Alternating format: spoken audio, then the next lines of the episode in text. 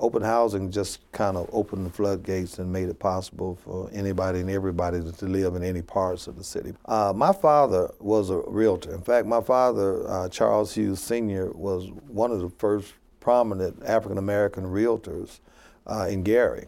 He started out working for this company, Devaney, and he trained a lot of the African American realtors, Powers, and others that are around now. He was really a pioneer in that business. And so my father took it upon himself to do what he had always aspired to do, and that was to be a businessman.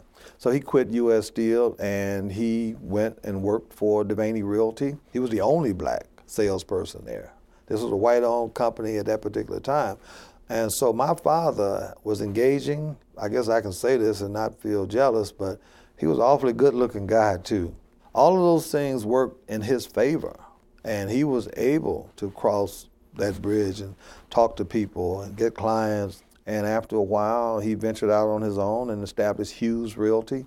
And uh, he was very successful. He was a salesman, he was a businessman, and he was a personality. And I think that helped as much as anything else and so we were able then to move to the more affluent Tolleston area of the city of Gary. That was an area for black professionals. If you lived in Tolleston, particularly if you were on Taft Street where I was and in that area, it was black professionals. So that was early on part of the uh, migration out of the Midtown area, Gary, into other areas. I learned uh, the, the, real estate business from my dad. The thing that uh, prepared me was his efforts. In terms of real estate at that particular time, you had to battle with others who were in real estate sales, who were African American with selling the homes primarily of African Americans. That's who your customer base was primarily. Now, if you had relationships with people, and my father had established many relationships, where they would call him, or if they called the office, then certainly we would have an opportunity to deal with real estate no matter wherever they were in the city of Gary. You weren't selling them in, in Miller near the beach. wasn't selling in Glen Park. It's amazing that Glen Park is so heavily African American now. There are some young folks now that they can't envision the fact that uh, if you're familiar with Gary at all, where the Interstate 8094 is, you did not cross that bridge from Midtown I mean, you just didn't cross it. There was no reason to cross it. You wasn't getting a job. You wasn't going to school. You had no relatives or friends. So you were sort of condensed where you could sell.